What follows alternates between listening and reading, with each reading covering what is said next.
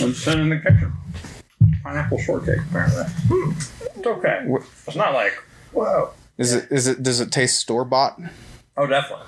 It, was, it came in like a little Japanese Oh. Packaging. Ah, I see, I see. Yeah. Like did, did somebody we know drop it off at some point? I assume, but I didn't ask any questions. I just ate it. In fact, I specifically avoid asking questions because I don't want to lose the opportunity to eat. Easier to ask uh, forgiveness than permission exactly. has been Fangamer's motto.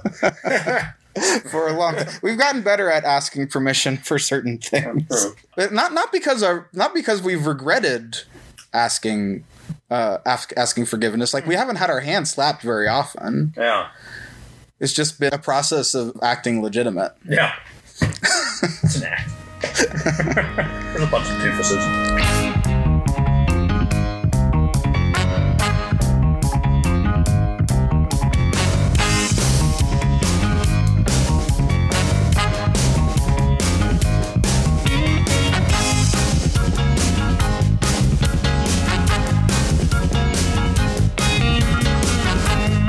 Hello, Internet. We are your friends at Fangamer, and this is the first episode of our brand spanking new podcast. If you want to make friends and hang out with weirdos who work at a video game merchandising company, this is the podcast for you. I'm your host, Charlie, and I'm joined today by Reid and Jack. Say hello, Reid, Hello. and say hello, Jack. Hi, I'm Jack.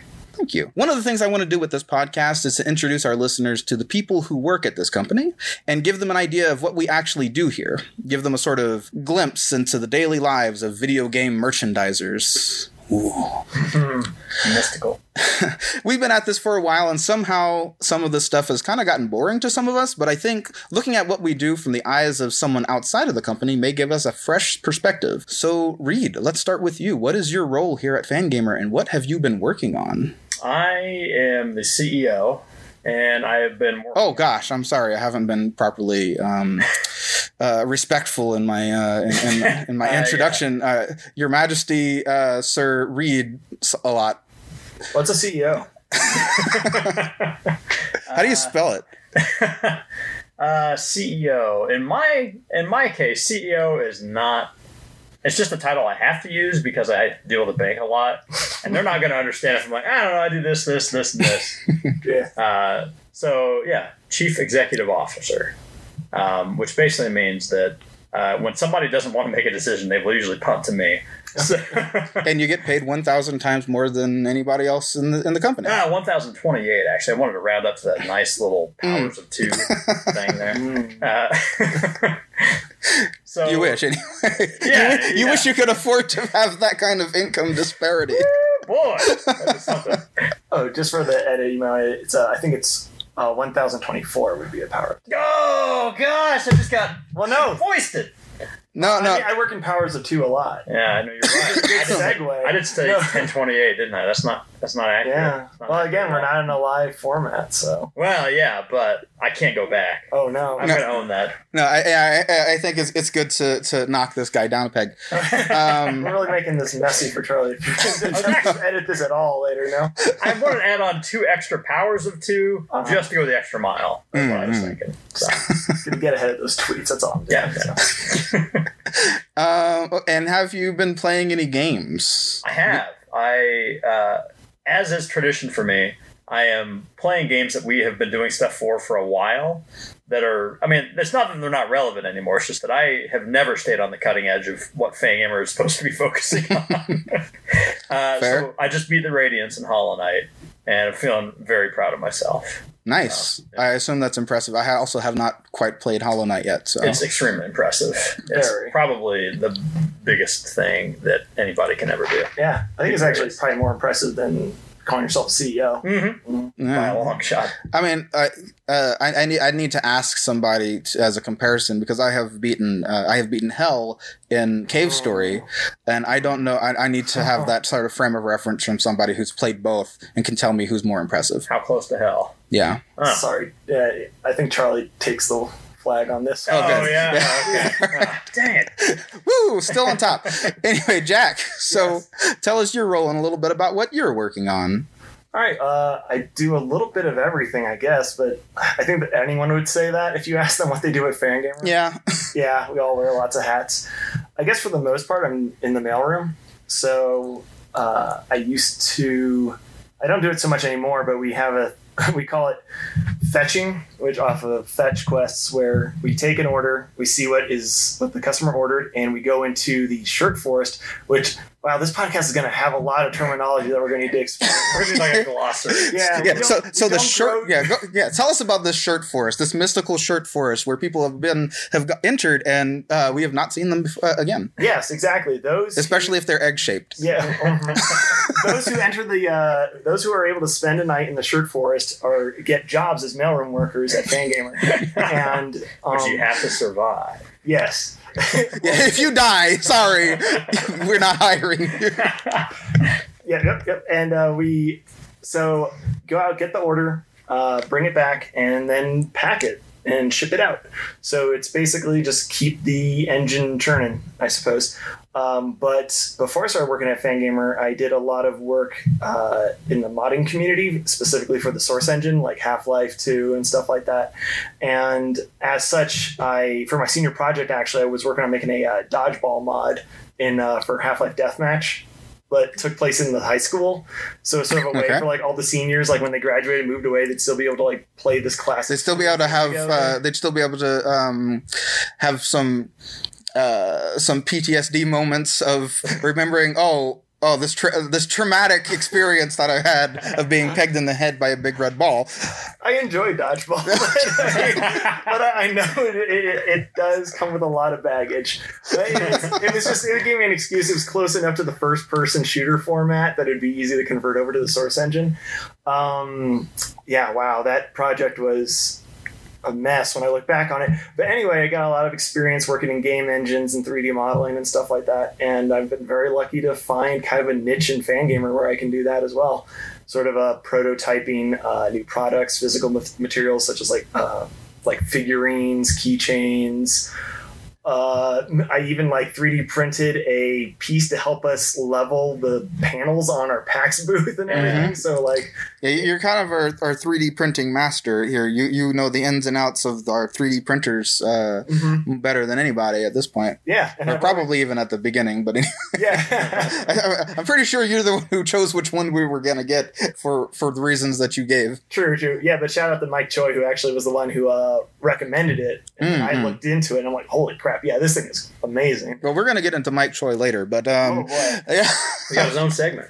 yeah, sure. Well, not really, but uh, kind of. Anyway, we'll we'll get back to that in a bit. I'll I'll, I'll, I'll announce it whenever we've whenever we've gotten back. Everybody ready for The like? Choi channel. Yeah, look forward to that. It's time for Choi's Choice, where he chooses one person to live.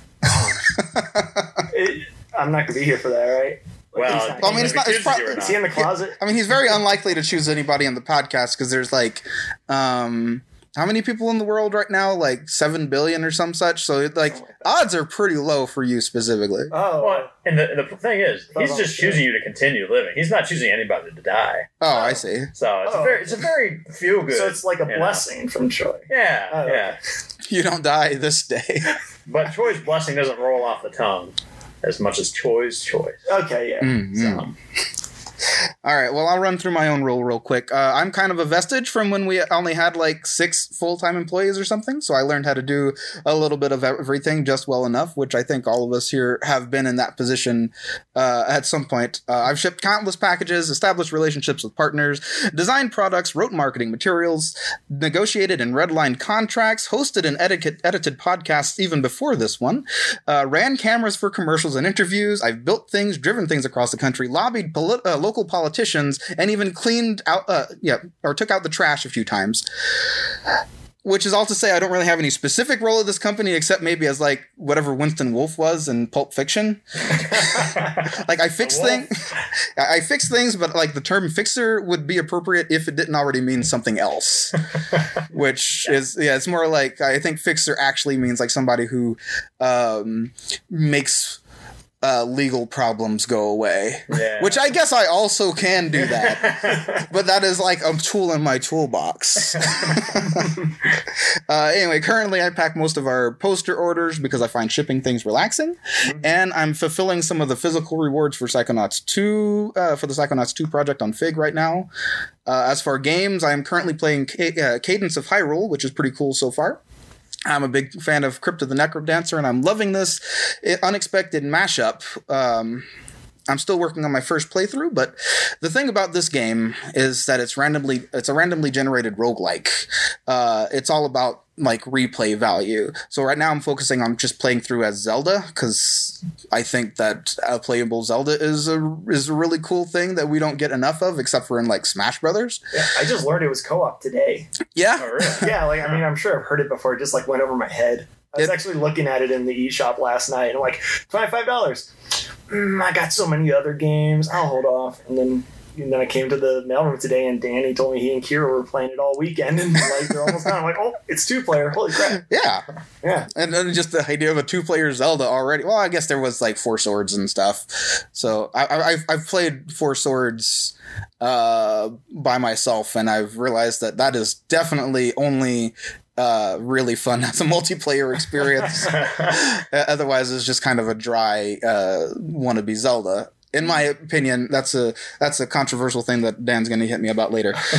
anyway, I'm looking forward to playing again as like the other characters as well. Yeah. uh, so now that we've talked about ourselves, let's talk about Fangamer because this is your friends at Fangamer, and uh, presumably people are listening because not because they don't like us, they like Fangamer, and I want them to like us, but well, that's that's that's that's going to take some time. So uh, usually this would be the part of the podcast where we talk about what Fangamer as a whole is up to, big launches, projects we're working on, announcements, and so on. However, we used to have a podcast, one that started back in maybe 2009 or 2010 or something, and ran on and off until uh, 2014. And while I don't really want to confuse this podcast with that one, I do think uh, the listeners deserve a bit of an update on the past five years. oh, Uh, so, what have we done? Did we actually do anything in the past five years worth mentioning? Does anybody so. even remember 2014? Uh, that's that's a tougher one. yeah, we've done a lot, but can you place come to that. anything? Boy, I mean, I do. You do I know, remember? I know that I survived it. Okay, I don't what- remember a lot specifics about it though. I think I kind of remember a lot. Like, Yeah. yeah, like you said, uh, what your employee number? Would you say six or something? Uh, I don't really remember what number. Some what, like uh, maybe like six, like in Tucson, or Yeah, Well, Yeah. you're like five, five in at Tucson. Yeah. Okay. Yeah. yeah, yeah. Because I think like Jen and I are nine and ten, or eight and nine, one of those. Uh-huh. We're right around there. And um, so yeah, I remember like when I first moved to Tucson, I my first year here was like probably like felt like one of the longest years of my life just because everything was so different. Right. Like the life I was living then to now is like so yeah, different world. So like the years have really kind of drawn out. So I feel like I could probably break down the last five years pretty well. Yeah. Well, I, I don't plan to do it by myself. well, sure, sure. So let's let's start with 2014. Do you remember anything specifically from 2014? Was that around our You Are Now Earthbound Kickstarter? That was our You're Oh. Earthbound Kickstarter. Whoa. Yes. That was a pretty big one. Years ago. Yeah. Holy cow. Real quick, what was the You're Now Earthbound Kickstarter? So that was a Kickstarter that we ran. I think we had just finished. Was it uh, Double Fine Adventure? We finished fulfilling part of that. Yeah, probably. I mean, Double Fine Adventure was a long process. I know we started fulfilling that one in 2012. I remember we, we, yeah, we did the first batch of that fulfillment. But but they, we had to wait until the game was actually done to be able to like finish it off Yeah. proper. I remember, I think Jen, I showed up right after Laura finished rolling up all the Double Fine Adventure posters. Oh my gosh. Yeah, that was a thing. Yep. Um, yeah, so we decided to do a Kickstarter. I'm trying to remember. I think it was it was kind of like following up on the Mother 3 handbook, which is really what launched Fangamer. Mhm. Um, and I think this was this was right after it was announced like Earthbound was made available on the Wii U virtual console, is that right? Earthbound Beginnings, was that first? No, I think Yeah. Earthbound came out on Earthbound was- came out first on the Wii U. Yeah, I think yeah, so. Yeah, Yeah. That would have been a weird move. Yeah, yeah. I think we finally just made the jump because I we've been wanting to do something like that for a long time. Yeah, for for Earthbound, uh, and addition, like and to, to like kind of go backwards. So we started with uh, a Mother Three guide, and then we're like, all right, let's go back and do number two. Yeah, yeah. Yeah. And then there was a bunch of other stuff that we wanted to do because the company was founded on Earthbound. Yeah, I mean, we because we had like so our, our fingers in like so many different like types of media Hmm. where we're just like, all right, what can we do that would give like what's a big project that would give everybody something to do Yeah. for the next couple of years? Mhm. And so yeah, so that was that was the guy, that was the the uh, the zine, the art zine. There we had music, we have the documentary, which is the only thing that's not fulfilled of that thing yet. Right, right. Uh, but it is still being worked on. Yeah, Yes. yeah. And the, the the goal we've been chugging them towards is the end of the year, and as far as I know, we're still roughly on track for that. So yeah, five years later, still Yeah. still on track. Yep. Well, I mean, not on track, but Well- we keep adding tracks. but we're running out of tracks to ru- to add. Not the original track, but it is yeah. Well, yeah. It's on oh, our it's track. new track. We're doing one of those like Bugs Bunny things where you run behind the train, grab the tracks, run in front of the train, Yeah. the track. You know, it's one of those. Mhm. Um, so yeah, there was the yeah the documentary, the book, the zine of fan art. Um, I'm Uh, blanking did we say of the. Psychokinetic album? Oh, Yeah. that's right. Yeah, Oh, yeah, the music. That's mhm. right. Yes, we had bad dudes work on that. Yep. So yeah, we got that almost all fulfilled except for the documentary, which we're we're we're working on. Mhm. Yeah. And in addition, I think uh, let's see. Looks like we also established some partners that kind of helped us out for a while. We had Shovel Knight that year, I think. Uh, Papers Please and Octodad. Um, which Shovel Knight of, of them, Shovel Knight is still going fairly strong, just because they keep adding new like DLC to the game uh, for free. Because well, I mean, technically, I think those it was all like kickstarted. Uh, so if you got like the if you bought in early on, or if you helped kickstart the game, you got all of the DLC uh, for free. But I think like you had to buy like the extra special version on Steam to get like all the DLC if if you only got the game before. I don't know, It's- but uh, which, which makes sense because they put a lot of work into these DLCs. Yeah, no kidding. Like every single one of them has like a new soundtrack. Yeah, I mean they're just games, Yeah. but They're, they're full games with Yeah. you know they get to reuse a few assets Yeah. but uh, yeah but it costs a lot uh, so that covers 2014 uh, 2015 that's a little bit that's a whole year after 2014 so that should be a year fresher in our memories what uh, what Becoming clear. yeah. what what happened in 2015 does anybody remember I remember some things. I'm pretty sure 2015 was when we did Oni masks, oh wow if I remember correctly. that was not in my notes so Yeah. that's uh, completely but So- yeah that's probably so right Yeah, so we we did Oni Mask, which was just a, uh, a Majora's Mask inspired art project where we are going to launch a Kickstarter, make it so you could buy your own blank mask that you could paint, and it'd be a wearable Majora's Mask. hmm Um, and so, as part of our charm offensive to get this thing like approved with Nintendo, we actually Oh yeah, shipped- we wanted it to be licensed for Yeah. the Kickstarter. yeah, we wanted to be legit, and so we sent masks to Reggie. Uh, and probably a few other people. a lot of people, a lot of top brass, but Reggie, Reggie, I remember because yeah, because because we just saw it like in his Yeah. office while he was moving out. Yeah, he just retired, and there it was Yeah, in his goodbye video, in right? his office. I couldn't believe it. I almost fell out of my chair. Still, still holding on to it, Yeah. and of course, like half of them are just up in your house. Right now. Yes, yes, and I am working on an email for them so we can get them returned to the artists because Yeah, so, uh, so that they can give them as gifts to whoever they want Right, instead yeah. of just being, oh, thanks for all this stuff. thanks for all these really cool works of art you guys made us. yeah. Um, I didn't know that was a Fangamer project. I thought that was just a personal thing between you and Camille. It was a it was a Camille project until I realized I didn't have the money to, to see it through. Like it has to be a Fangamer project so it's going to happen. And then immediately after we sent those masks off, Bloodstain fell in our laps. Oh, is that the and reason that's why? why we didn't do any. We didn't pursue it after that. Jeez, yeah, the is. timing was just kind of bonkers. And uh, Wow. yeah, Bloodstain, that was a thing. That was a pretty big thing there in 2015, Yet which we're thing. still dealing with literally today. Yeah, yeah. like Yeah, there's people thing. out in out in the rest of this office right now packing and shipping those things. Yeah. I'm pretty sure I've gotten a cardboard cut on some bloodstain packaging like today. Yep. So, yeah. yeah, I worked. Uh, I worked about. I think it was almost 14 days in a row over the past two weeks. Like this past weekend was my first weekend in a little while, just because Bloodstain. You know, we just trying to chug and make sure that thing got done in time. And yeah, that's because Bloodstain was a huge, the biggest gaming Kickstarter of all time. For like it was like For- a few weeks. for a couple weeks. And then Shenmue 3 came out, which, Which we're, we're also, involved with. and is uh, now, I think, has remained the biggest gaming Kickstarter of all time. Hmm. Pretty sure. Not 100% on that.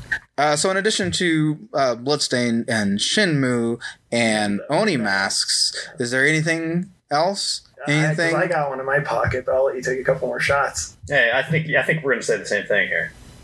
One, Two, three. Fan Undertale! gamer. Way to sink it. All right.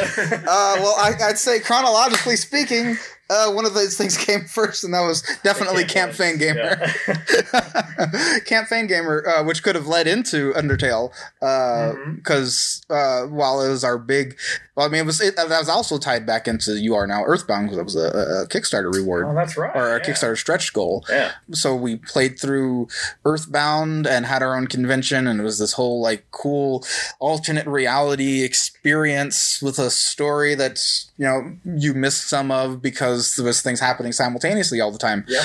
Um, you need to be a time traveler to really experience all of it. you, you need you need to be able to yeah yeah just kind of like go back in. This it's one of those uh, really uh, deep experiences where you don't really get it uh, get the whole thing until you've played the game a few times. Except it was an ephemeral experience that only happened once, so you can't. Wait a second. I have an idea. Not yet. Why don't we just put on Camp Fangamer 2015 every year from now on? yeah, I mean, we People can like complete 100%. Yeah. Oh, that'd be so good. I think that would actually turn out to be a lot of fun. That would be. That'd be really good. it just get bigger and bigger every time. Oh my Very God. difficult. But Wow. Okay, so we just kind of came up with the uh, with with the the uh, the deep uh, convention Yeah, experience. you heard it here. Camp Fangamer 2020's theme is Camp Fan Gamer 2015.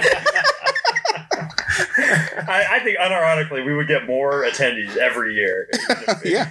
oh man.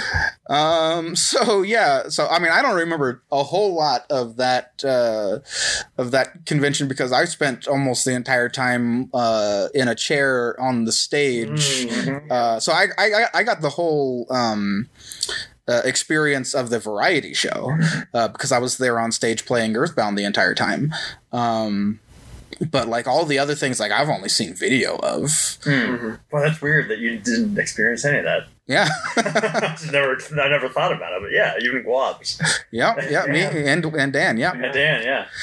Uh, so so we were carrying the stream the whole time, but anybody because because in theory, people outside of the convention could have experienced it somewhat by watching the stream. But again, that was just like a, a narrow slice of it. Yeah. Um, We'd have to do 50 picture in pictures just kind of. Yeah. just like like uh, like a security, Security, camera yeah. room yeah. with audio, which would be very confusing. Uh, and yeah, of course, at Camp Fangamer, uh, we had a few indie games who were kind of uh, showing off their stuff a little bit. Uh, including our, our friend Toby, who had uh, a little game and was like, "Please play my game." I don't think he ever said that, but well, yeah, because Toby, Toby had contacted me a couple months prior. He's like, "Hey, do you guys want to do merchandise for this game?" I was like, "Heck yeah, man! It's Toby, of course." You know, I thought we'd do like a hundred shirts, um, and I think we came to him to see if he wanted to come to camp. I don't remember now. Now, who is? Can you describe like what was your relationship with Toby before this? Uh, so Toby is an old uh, like Fangamer grew out of Starman.net, and Toby was a Starman.net uh, attendee member. Mhm. I think he eventually he did something on staff at some point, didn't he? I don't know if he I was. don't actually remember. I, I think like he, I think he, uh, as far yeah he might have done fan games. Mostly, I just remember him as being like just a, a dude who just generated so much like cool stuff that like you couldn't help but notice him. Yeah. So yeah, so Toby said he was working on this game. He had done a Kickstarter for it. And he made like forty thousand bucks or something to do Undertale, Mhm. um, which is respectable. I was like, yes, we'll do some merchandise, and we'll. and I think we, I agreed to fulfill the Kickstarter as well. Um, so somehow he ended up coming to camp and showing Undertale there, which I believe was the first time it had been shown publicly. Yeah, well, I think we had um we had done a Fangamer game club with it once. Yeah, because Oh, the demo. the demo because the demo was out as soon as the Kickstarter went out. I'm pretty sure. Yeah, Like, but I think that was bef- part of it. I think it was before the Kickstarter. Oh, maybe it was. I don't know. Yeah. I don't know the timing of the Kickstarter. Dang, I, think, I think I remember you just saying that you, someone you knew from Starman.net, was making a game, and, Yeah. you- and they sent you a demo, and Oh, that's you- right. I, remember- yeah. I just remember you, it was back at the Midway office. You coming to the back of the mailroom, just be like, "Hey, anyone wants to check out this game?" Like, I, I played it, like, or no, you hadn't played it yet. It was a blind. yeah, we were going it was a blind. blind playthrough. and uh, yeah, you asked if we wanted to play and like see it, and I just remember like the company at the time, yeah, just going into the uh, into the theater room. yeah, and just- all, all eight of us basically. yeah, and experiencing Undertale for the first time. yeah. And you thought Toriel was so creepy. I creepy. was so suspicious of Yeah. Toriel. she was going to be the final boss of the game. You were certain of it. And you gave me the control. You played all the way up to the fight with Toriel. Then you gave me the controller and said, "I got like I forget what it was, but you're, you're like I'm busy. Can you just?" And I didn't know how to play yet, so I just played, and I killed her. And I and I felt horrible for two weeks oh. straight. oh, really? Yes, it really bothered. me. oh man. So yeah, so Undertale. Uh, Toby brought the game. I don't know if it was a full game or not, but it, this was right before he released it. Yeah, it wasn't too long like- before. like, two and a half months before he released it.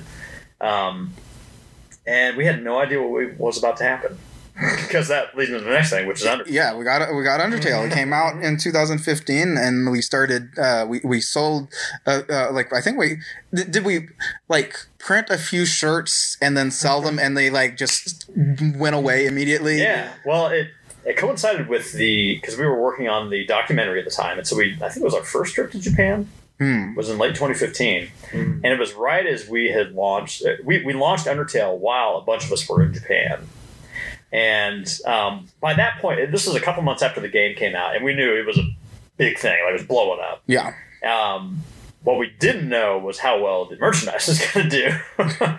so we thought we had more than enough merchandise, even accounting for the fact that the game was blowing up. And if I remember correctly, we sold out in less than 24 hours. Like we thought we had tons. because we had we had been part of games that kind of blew up before. Like Yeah. we had done Papers Please, which was pretty huge, and it did very well for us. Yeah. But it was nothing Yeah. compared to what uh, none of them could hold a candle to what Undertale just suddenly did to our inventory. Yeah, Yeah, and it was our, our infrastructure and like Yeah. everything. yeah, yeah. I mean, it just it turned us inside out. It's a real big body horror for Fangamer, just like bones breaking and extending. And It just, it's true.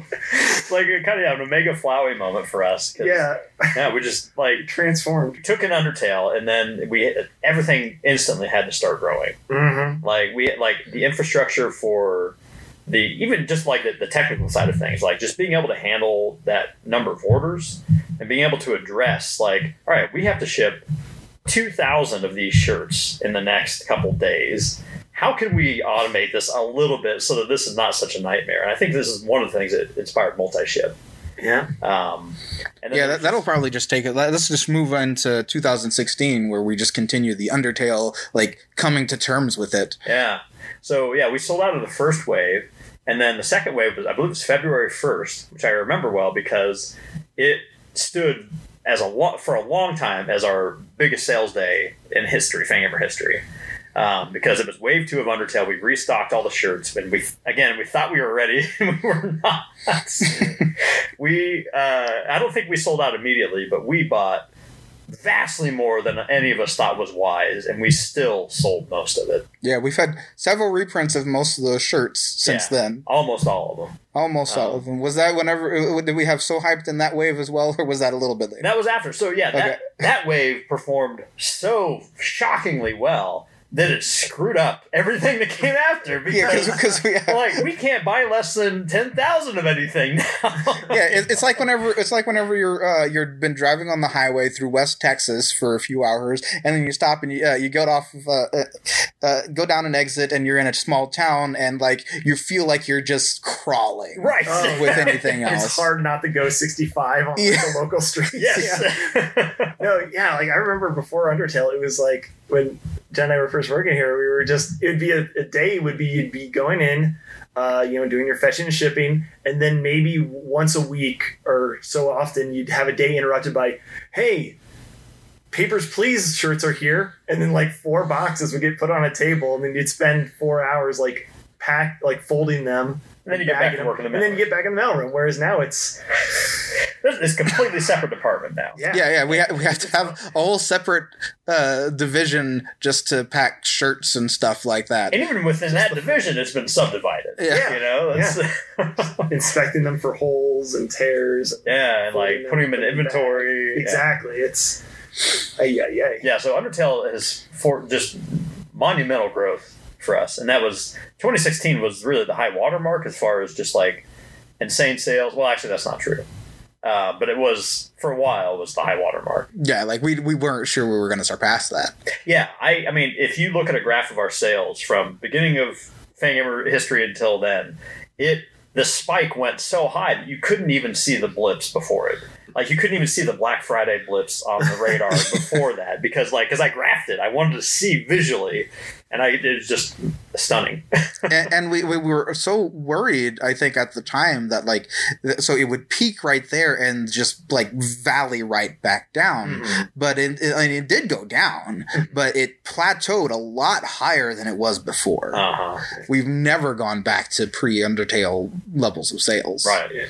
Can I give another sort of a little perspective I've had on the company since like it, on the time I came in was right around like the growth spurt, I suppose. Sure. Like I remember um, coming in to help with the RetroWare Kickstarter, Mm-hmm. and I remember after we finished fulfilling the Kickstarter and Christmas season was over, um, you. I remember you telling me that Jen I could stick around in Tucson, but you recommended that we look into getting other jobs because you said this is always our slow season. Yeah. And just, I've never actually seen that slow season. Never came. Did it? yes. At some point, we had to stop pretending Yeah. and just go ahead and hire you full time. I trust you that it, at one point it was a thing, but It used Yeah. to be. I, Yeah. I, I've never known it. Yeah. So let's see. So that's so we could probably talk about Undertale for uh, a few hours. Um, but uh, so what about what about in 2016 things that are not Undertale? Let's let's think about that. I know Well- it, it's hard to it's hard to see anything in that shadow. Uh, well, we'll go back to the, the the cyclical nature of things here. Camp Fangamer 2016. It's true, Mhm. right? We we were like, Yeah. you know what? It was so good the last year. We could do it again immediately afterwards. Boy, we were uh, gluttons for punishment. That was that was a lot of work. I mean, that's. Hold I mean, 20? yeah, it was Yeah. 20, Yeah, they were 2016. back to back, and then we skipped 2017. Yeah, we learned our lesson. Yeah, when did we move into this office? Uh, yes, that was also that was also Okay, that, 2016. that explains it because Yeah. I thought it was 2017 that we moved in here, and I knew it was the same year as a camp. yeah, yeah. That was the other big thing that year. Is that yeah, we bought this building that we're broadcasting from right now for. We'll be here for another couple months, and then we're on to the next one. yeah, well, we'll get to that. Yeah. Uh, so we bought and renovated a building. We uh, we did our second camp Fangamer, which was more uh, it was Mother Three uh, uh, based, and I think it was a lot it was a lot looser as far as the ARG. Still had, definitely had some, Mhm. but um, a bit a bit looser. I think much like the the games themselves, it had a much kind of like a tonal shift too. I'd say generally more laid back. Mm-hmm. Um, I was still again. I, I missed a lot of it because again I was spending the entire time on stage playing Mother Three, so uh, Yeah. I don't know a whole lot of what happened afterwards Well- or, or outside of it. Most of what you need to know is that we created our own stock market and then uh, crashed it. Yeah, That yeah, was a lot of fun. yeah. Some of that ended up uh, seeping into the variety show. That's I right. remember brainstorming the 2016 camp and just like hearing ideas about like, all right, so I think the backers should be able to like take Lucas into the parking lot, and maybe we'll have like a, a box of like. Oh, it'd be funny if we had like an unloaded gun in there and like made it say like you have to- Friendship point. Yeah, you have to kill Lucas. no, no, gun's too fast. Let's put a shovel in there. Shit, He's right there, guys. You don't remind her of Oh, these sorry. times. Oh, yeah. Sorry. It's, he, yeah, no, that's not him. That's Santa Claus. Never mind. Oh yeah. Um, Is is our Twitter gonna have like images of like are we gonna have visual aids? images. to- I don't know. I should probably take a picture Yeah. of our setup right now, Your though, just so I can. Lucas from your seat right there. There we go. That's a, uh, a, a picture of the inaugural episode. Yeah. Um, okay. Uh, let's see here. So we had our second Camp Fangamer. Uh, we had lots of Undertale. We bought a building. Uh, for You Are Now Earthbound, we finished pretty much everything except the documentary that year as well. Oh, did we? Okay. Yeah. Hmm. Um, and we also started working with Stardew Valley, which was a pretty big one. Of course, you know, But it didn't start out that big. it didn't. It was Like, it was, it was like- a sleeper hit for a little while. Yeah, because we, we launched, I believe Carrie's book was one of the first products we launched. I, yeah, I think so. I think that might have been like the first like actual Stardew thing we did. Yeah. And when we put it out there, I didn't quite know what to expect. And it was it was kind of a slow start. It was like, oh, well, you know, know, but you- next time, next book, Carrie, you'll, you'll hit, the, hit the big time next time. Uh, but turns out, in retrospect, uh, Yeah, it still sells super well today. yeah so yeah that that book it that it's one of very few games that we've done merchandise for that you kind of start it and it just keeps going and it keeps accelerating which very few games do. Usually games have a big spike at the beginning and then they just bottom out. Yeah, it's it's funny because I remember, especially whenever I was working with partners a lot, and like a lot of indie games would come to us and they'd, they'd ask us to make merchandise for them, and I'd kind of talk to them about like you know their, their their the sales of their game and kind of predict like how how well we can expect their their merchandise to do, um, and we had like some pretty uh, some pretty detailed like ideas of uh, how we expect merchandise to sell. Uh, it's like some graphs are. it's gonna do it's gonna you know start off pretty good and then it'll tail off and be prepared for that and all that and, and then like then we had Undertale happen which completely like it basically kind of did that but at a much larger scale. yeah Uh, so like our, our, our predictions were completely off, and then uh, Stardew Valley comes with a completely different, like, and it's sort of almost inverted. yeah like, the, the graph, graph. was completely wrong So- So, which is all to say that um, uh, predictions don't matter. Uh, just give up now. You can't tell the future. uh, but Stardew Valley still, yeah, still does very good for us. Um, let's see, 2017. I'll, I'll say uh, one big thing that happened 2017 is we stopped updating our About Us page, which is where I've been getting my notes, so I don't have a whole lot for 2017. That's good. uh, let me try uh, fill in the gaps there. Uh, one thing I wanted to just point out really quick, uh, just because it's kind of personal to me. I think it's also kind of big for the uh, company too. Um, is I think 2015 was it 2015 or 2016? One of the- when we started doing plushes. Oh, Yes. yeah That actually, I do have a have notes in here. Like I'd uh, I'd say 2017 is whenever we really started immersing ourselves in those product types. Uh, we suddenly started packing like a whole bunch of figurines and plushes. Like I think the Undertale figs. I think we started taking pre-orders on those in 2016, but like Uh-huh. they were fulfilled in 2017. Yeah. Um, so yeah, that was a huge change from us to kind of like we still do a, a, a lot of shirts, um, Mhm. but like the types of products we do now is so expanded uh, into plushes and figurines, and we have vinyl records and a lot more uh, uh, soundtracks and stuff. A lot more books now than we used to have. Um, Yeah, it always used to be very easy whenever like a pizza delivery person would come over to the office and be like, "What do you do here?" And just be like, "Oh, we do like video game T-shirts, like hats and keychains." yeah, Whereas now it's like, we do all kinds of sit stuff. Sit down. Let me tell you. Let me tell you about a podcast. Yeah, I know. I've also brought up plushes because I know that's also when Danny first came out. He's been working here for a Ah. little over a year, but I think he's been out here since the first Toriel plush run. right right Yeah, he, he kind of started uh, coming like coming visit a few times and helping out. Exactly. I have a I have a slow motion video of Jenna like getting like three boxes of plushies dumped on her oh, from the first run and everything. that was back in the Midway office. So yeah that was before yeah. 2016 then. So yeah, moving forward, 2017. 2017. Let's see. We Um, started working with. Uh, yeah. Speaking of like, so you said you just were playing Hollow Knight. Uh, well, we started working with Hollow Knight in 2017. So it Did could, we? yes. Good lord. wow. Yeah. I mean, and that's the other thing is that like Jenna and Jack are always way ahead of me on all these games, and they always know the good stuff long before it becomes this huge seller at Fangamer. like Jenna was like enthusiastically telling me about because like she she was the first person to play Undertale. I, I passed the final game to her. and said, "Hey, Mhm. Check us out before it comes out. Make sure we get some merchandise ideas." Yeah. So she did. She couldn't stop talking about how much she loved it. Mm-hmm. Same with Hollow Knight. She just was effusive about Hollow Knight. I'm like, all right, well, we'll get to it. We'll do some merchandise eventually, you know. Turns out, listen to Jenna. That's Yeah. the that's the uh, that's the takeaway Yeah, here. we'll have Yeah. to put profit on her. Uh...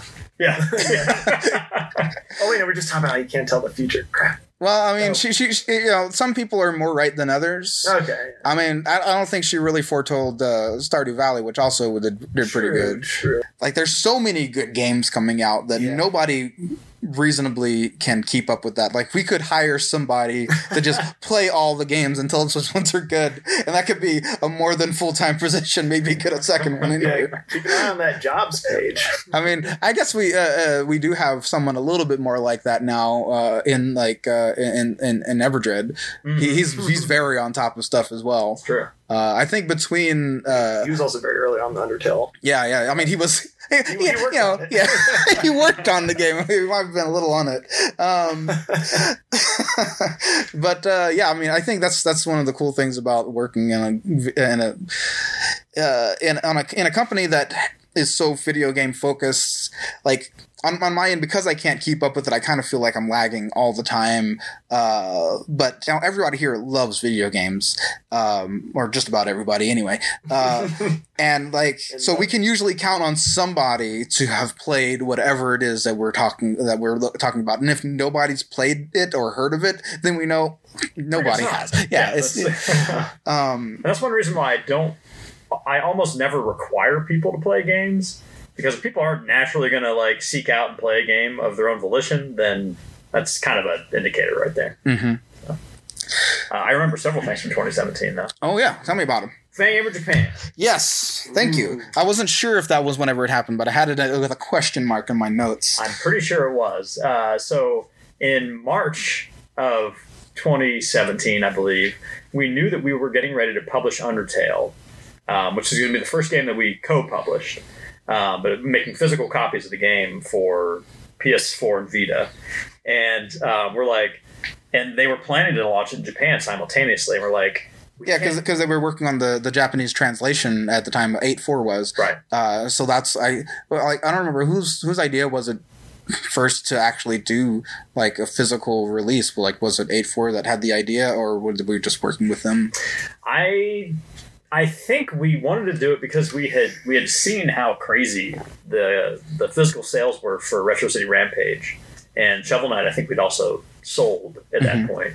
Um, so we just wanted to do it regardless. And eight four was like, yeah, we're, it's going to be on console. Might as well make physical copies. Yeah, because I think they they were all like, one of the reasons why they were involved is because the game was made on in Game Maker, which had to be kind of like retrofitted to uh, to be able to work on consoles at all. And eight four took care of a lot of the the back end programming on that because Yeah. yeah, Toby just didn't have any experience in that. Yeah, and boy, it was a it was a task getting it to to port. So um, we wanted we were planning to do a collector's edition, which was a big thing we've been working on for a long time leading up to that. And we we sat down in March and we're like, if this is coming out in Japan, we really like we can't miss this opportunity. Japan is going to love this game. They already loved the game. They'd done a fan translation or probably a couple at that point. point, and we knew it was just a massive opportunity. And it was like we're not really ever going to get another chance to do something like this where we can like we can have a very clear shot at starting a branch of the company in another country. Mm-hmm. Um, but you know, there's a lot of stuff we had to figure out, and most importantly, we didn't have anybody to run it. Yeah, like a lot did- of people here were like, "I'd love to live in Japan," but that's such a you know Yeah. dream. And, and and how long are you going to be allowed to live there? Because like Yeah. actually immigrating to Japan whenever you're not actually like uh, Japanese in, in ancestry, like that's that's a it's hard. ta- almost impossible. Yeah.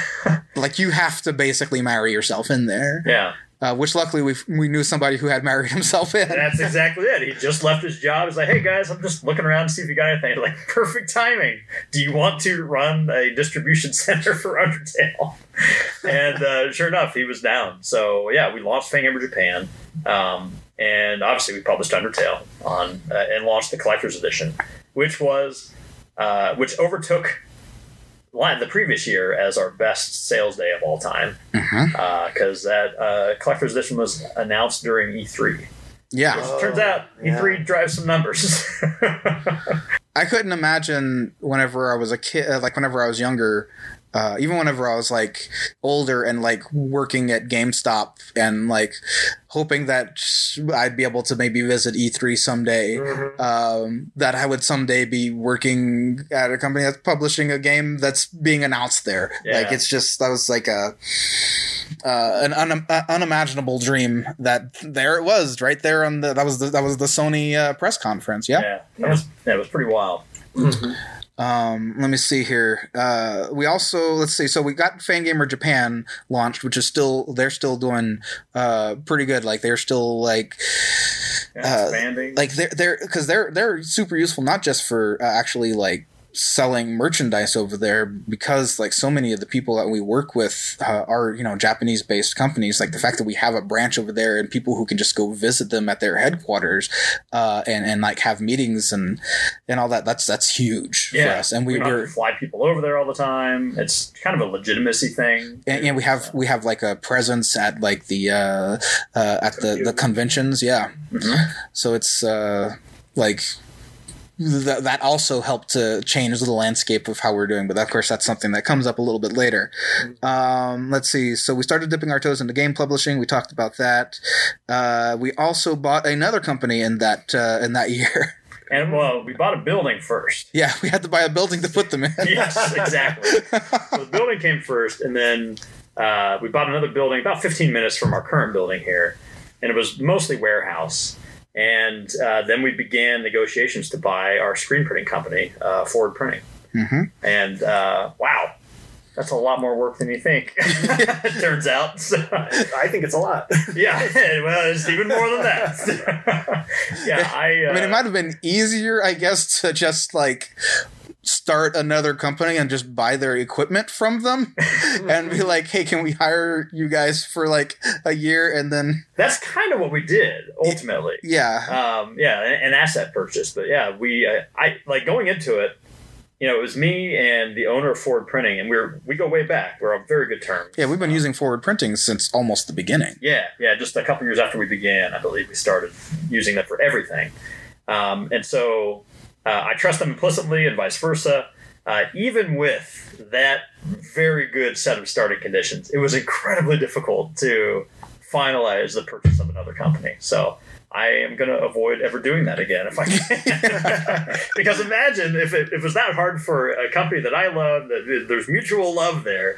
Imagine if you have like an adversary or somebody, you know, competitor that you're trying to buy. That'd be a disaster. Yeah, it, I mean, I, I hate to to give uh, much respect to to a lot of these bigger companies uh, for for this, but every once in a- I have a little bit more respect for the ones that are just like, oh yeah, GameStop bought ThinkGeek, you know, however long ago. Sounds Uh, so simple. Yeah, it's like, yeah, no, no, that's actually. Well, I mean, I guess they have a, more of an army of lawyers to just take care of it for them. Yeah. So never mind, never mind. Yeah, yeah. Respect re- rescinded. Yeah.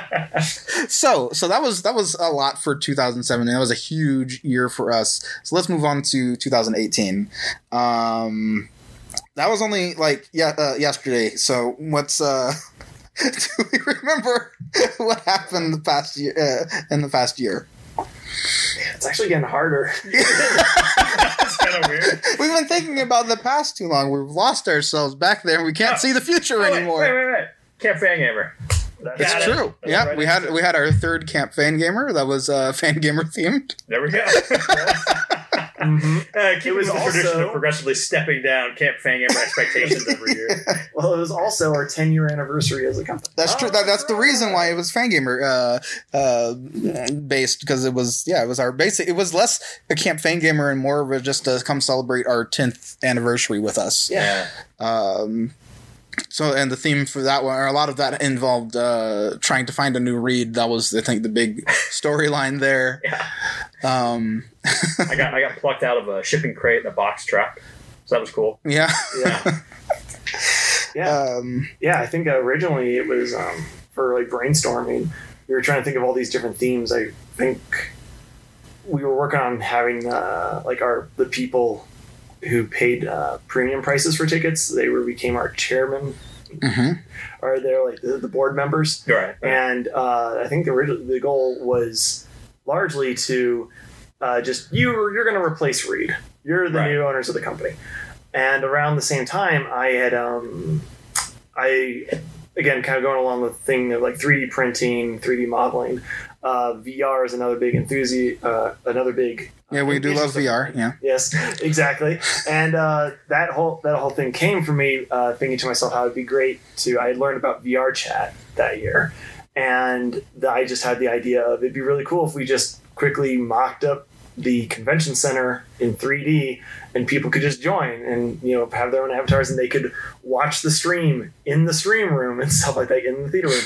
And it seemed very very meta, very fun, and um, I was working on that and just I just remember I think Jazzy coming to me one day and not in these words, but essentially saying, "Hey, we're having a hard time thinking of a theme. I think we're just gonna make your VR thing the theme." it's just like, oh, okay, oh, no pressure or anything. yeah. So, so yeah, it, it was very much. Uh, I mean, I was happy because it meant that was what I was able to work on for just months, Yeah. and um, but yeah, it got it got wild. Yeah.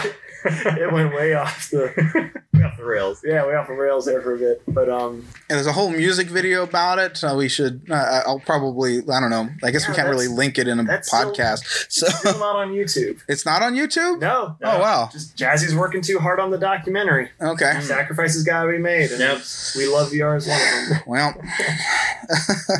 well, suffice to say, Yeah. uh, so that was a huge part of our uh, of our 2018 is the fact that we made uh, that we turned 10. Mhm. Uh, it's also the year I think we started working with a lot more big licenses. Like Sure is. uh, we started working with like Atlus and Capcom and Namco. I don't know if we started that year or if that's when like a lot of it started coming out. yeah, in 2017 is when we hired uh, Noah Mhm. as our licensing director, or director of licensing, and um, that started to show up in our products in 2018. Yeah, because like. whenever you're starting working with those like huge ships, like you've got to, uh, it, it takes a long time for them to to to show anything for it because there's just so many layers of red tape and like it, it's it's useful it, it's good for us to be able to go through that Yeah. it's just you know it takes a long time um But we also published our first our, our, our first like close collaboration with Nintendo, which was Undertale for the Switch. yep Um, again, co-published with 8-4.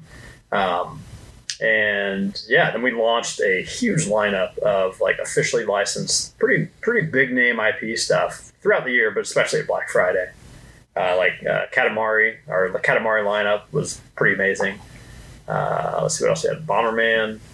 Um, i think we also started working with celeste uh, that year too oh, that's right. Yeah, Celeste is, actually Celeste came out in early 2018. Yeah. Yeah. We had some stuff ready almost at launch, which is uh, was was unusual for us. We're getting better at it now. Yeah. So- I mean, it's, it's, a lot easier whenever it's like folks because we had already worked with the one of the uh, one of the creators of Celeste on uh, like Towerfall stuff a long time ago. But Towerfall like merchandise never really sold very well because it was uh, like it's a it's almost like a like a Smash Brothers type game where it's like just it's pure almost purely like multiplayer, uh, or at least that's like where the a lot of the uh, the attractiveness of the game Hmm. is you fight your friends by shooting each other with with uh, uh, with archery um and it was it was cool but like it's it's hard to really latch on to that sort of thing from an emotional level Right. whereas then you have uh celeste which is very similar in like uh it has a very similar feel like it plays a lot like um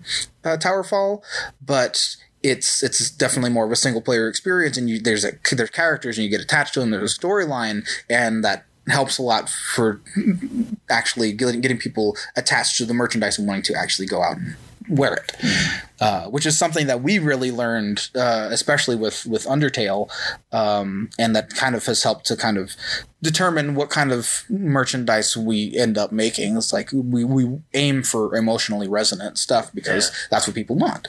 and that and that's the thing is like you know sometimes uh, a company that has a game that's done very well will come to us like hey we really want merchandise the sales are off the charts it's great we're like well listen like your sales are great but that does not necessarily translate to merchandise sales It's true. um, and that is that is one of the lessons that we really learned uh, that really got driven into us I think in 2018 is when we really like that clicked finally so, Mhm. Um, and uh, I'm, I'm sure there's a bunch of things I'm forgetting in 2018, but the one big one I want to mention is we're going to go ahead with our uh, Mike Choi. Uh, I told you it was kind of wrap around. There That's whenever we did Here he comes. flip grip. Whoa! Choi's choice. Got him. Yes. Told you it was going to come back. Another Kickstarter. Turns out you can predict things. Uh, uh, yeah, Flip Grip. That was the the peripheral for the uh, for the Nintendo Switch, where you can turn it on its side, which is such a simple concept, but so complicated in execution. Yep. yeah, people are like, it's just a piece of plastic. It's like, you have no idea. There's so much that goes into a Kickstarter for something like that. I mean, it's because like uh, the big thing is that like uh, it's a it's a part that's going to attach to a an expense. Like the thing itself isn't very expensive, but it's attaching to something that is. Yeah. Uh, It all comes down to the weakest link. And you don't want the flip, you don't want to be that. Yeah. yeah, exactly. Uh, so that's that's where a lot of the complication is. We wanted to make certain that whatever we made was not going to break your expensive thing. Yeah. Um, and that turns out takes a lot of uh, development. And Mike Choi is the one who developed it from the ground up, pretty much. Single-handedly, Yeah. yeah. I mean, like Jeremy Parrish had the original concept, and you know he was there every step of the way, and we were too. But in the, at the end of the day, Mike did. Yeah, Mi- Oh, Mike, yeah. Mike was the hero here Yeah. for sure, Yeah. all all the way.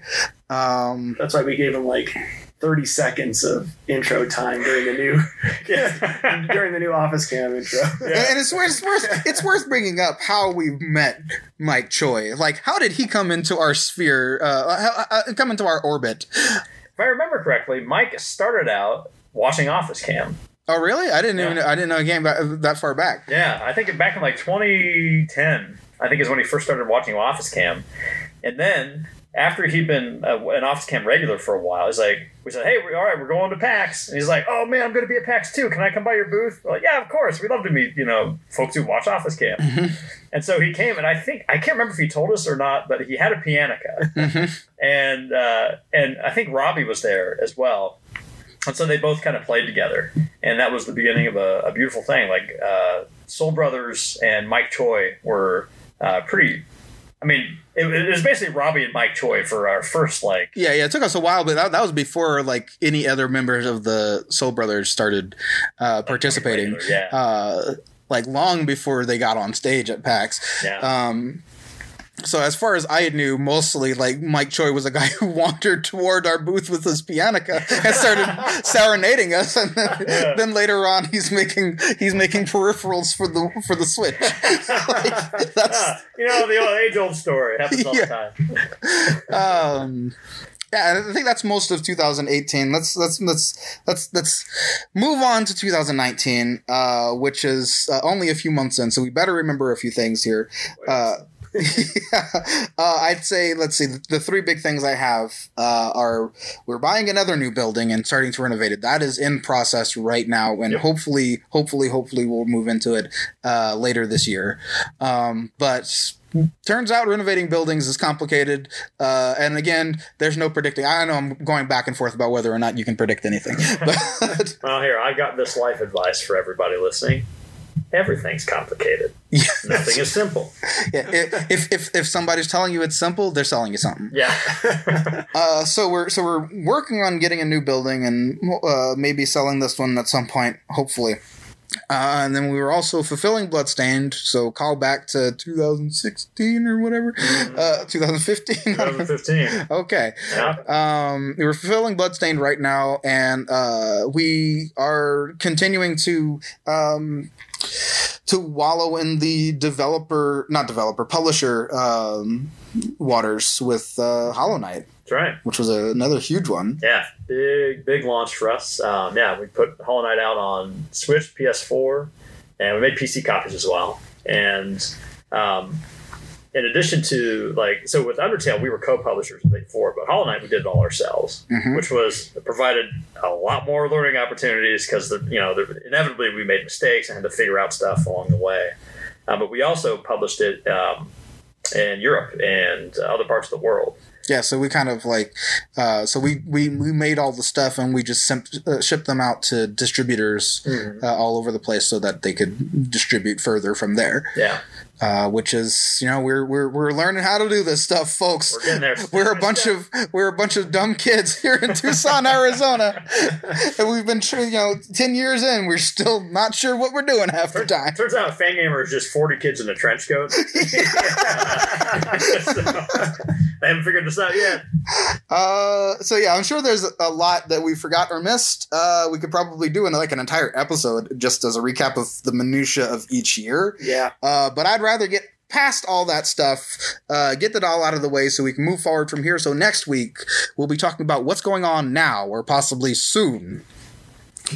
Um, there are two more things I want to do in each episode of this podcast. Uh, the first is talking about the city that we call home, our beloved old Pueblo. Uh, Tucson, Arizona. Specifically, I want to find a weird news story that I can share about this place because one of the reasons we love Tucson is because it's a weird place. Uh, one of my favorite and also least favorite recent stories has to do with a big wildfire that swept through uh, south of Tucson last year. Oh, yeah, yeah. Very funny. Very funny wildfires. Ha! I see it coming. so, um, yeah, the big wildfire that swept through south of Tucson last year, causing a significant amount of property damage. Uh, it was terrible. Uh, so I, I, I know that, that Reid clearly knows the answer to this question, so I'll ask Jack. Jack, do you know what started this fire? Oh boy, is this that gender reveal? Yes, Oh, it was a gender reveal event. A couple. I wasn't sure what your reactions were about. I started jogging my memory. It's a girl, baby. So a couple decided that they wanted to reveal the gender of their child with a bang. So they set up a device out in the desert that would explode and emit either pink or blue colored smoke. oh man. Now, it's important for people who aren't around here to know the deserts around here are not barren, sandy deserts. They're covered in plants, mostly dehydrated, immensely flammable shrubs. Tinder. yes, exactly. So I gotta say, I, I feel very sorry both for the people on the receiving end of the millions of dollars of property damage, as well as for the child whose gender was revealed in that way. Mm. Plus, I mean, a, it, Got a legacy you- legacy It could you. be, you know, portending a truly great child, that's true. or like the destroyer. You know, like we don't know which it's going to end up being. Um, but anyway, yeah, I also just think gender reveal events are kind of dumb, but that's just me. uh, whenever we were, uh, so I had a kid, uh, just uh, like right at the end of last year. Hey, that was a big thing for 2018. Yeah, um, but like, so uh, me and Laura were just kind of joking about because because gender reveal parties were kind of really uh, becoming popular while uh, uh, during Laura's pregnancy, and uh, or maybe they were before, and they were just continuing to explode. It doesn't really matter. Anyway, oh, they they, they really they really caught fire last year. Um, ah, you planned that. I honestly didn't. sorry, sorry. Anyway. Uh so yeah so our, our idea was all right uh we were going to we're, like because because one of the popular gender reveal things is you have like a cake and it has like is it a girl or is it a boy? And you have like you know uh ball- ballerina shoes on one side and like i don't know a shotgun on the other one or something. And, and then you cut into the cake and depending on what food coloring you put in there that tells you oh it's- if it's blue it's a boy or whatever. So uh so laura had the great idea of baking a cake uh, and whenever you cut into it like just a bunch of plastic spiders fall out it's spiders. Boy, I, now I thought you would you contemplated having live spiders, which would be a much more gender reveal party. just kind of get one of the many many many black widow colonies Yeah, in this hey, I got town plenty of them. I can bring them. Oh my gosh! But I thought about the logistics of that. Like, yeah, if you if you did that right and you cut slowly enough so you wouldn't cut any spiders in half, slowly pull the piece out, let them just pour out from the cake. What a great video that would be! Man, that's Vine. Vine died too early. there's Grill could start paying for itself. That's right. It just reminds me of like one of my favorite images on the internet, which is the uh, the, the picture of Pocahontas coming up behind coming up behind John Smith, and like she just opens her mouth and then spiders just coming coming out, and then the next panel is like he just has this wide eyed like, oh god. that was an all-time classic. Uh, I, I don't know if this podcast can do like like a different image for each episode, but if that could be the image for this episode. Bang for the five year recap. There's spiders. All right, uh, and anyway, for the for the final segment of each episode, I really want to lean into audience participation. Uh, we are your friends at Fangamer, but it's hard to be friends when it's just talking at you for an hour or however long these episodes end up being. So I want you to get in touch with us. Send us your burning questions, comments, and commands. You can send them to us at yourfriends at fangamer.com. That's your friends at fangamer.com. Just the words at then the at sign and then fangamer.com. Um, you can ask us pretty much anything and we'll answer it on this segment. And if we don't want to answer your question, we'll just ignore it. Uh, ask us about our products, how we feel about your favorite video game. Ask us our Smash mains or if Funimation subscriptions are better than Crunchyroll subscriptions. Send us dramatic readings or just ask us for advice about awkward social situations. Obviously, we don't have any questions to answer today because this is our first episode, but please help us change that for next episode. Again, send us an email at yourfriends at fangamer.com. You can also tweet us at Fangamer Friends. Uh, any final thoughts, Reid and Jack? Be a hot one. That's true. Pool party this weekend. Yes. Pool party this weekend. All right. I am looking forward to that. Uh, final thoughts. I gotta pee. All right. well, thank you very much, uh, Reid and Jack, for joining me this week, and thank you, listener, for listening. We're your friends at Fangamer, and let's plan on hanging out again next week. Peace. Goodbye.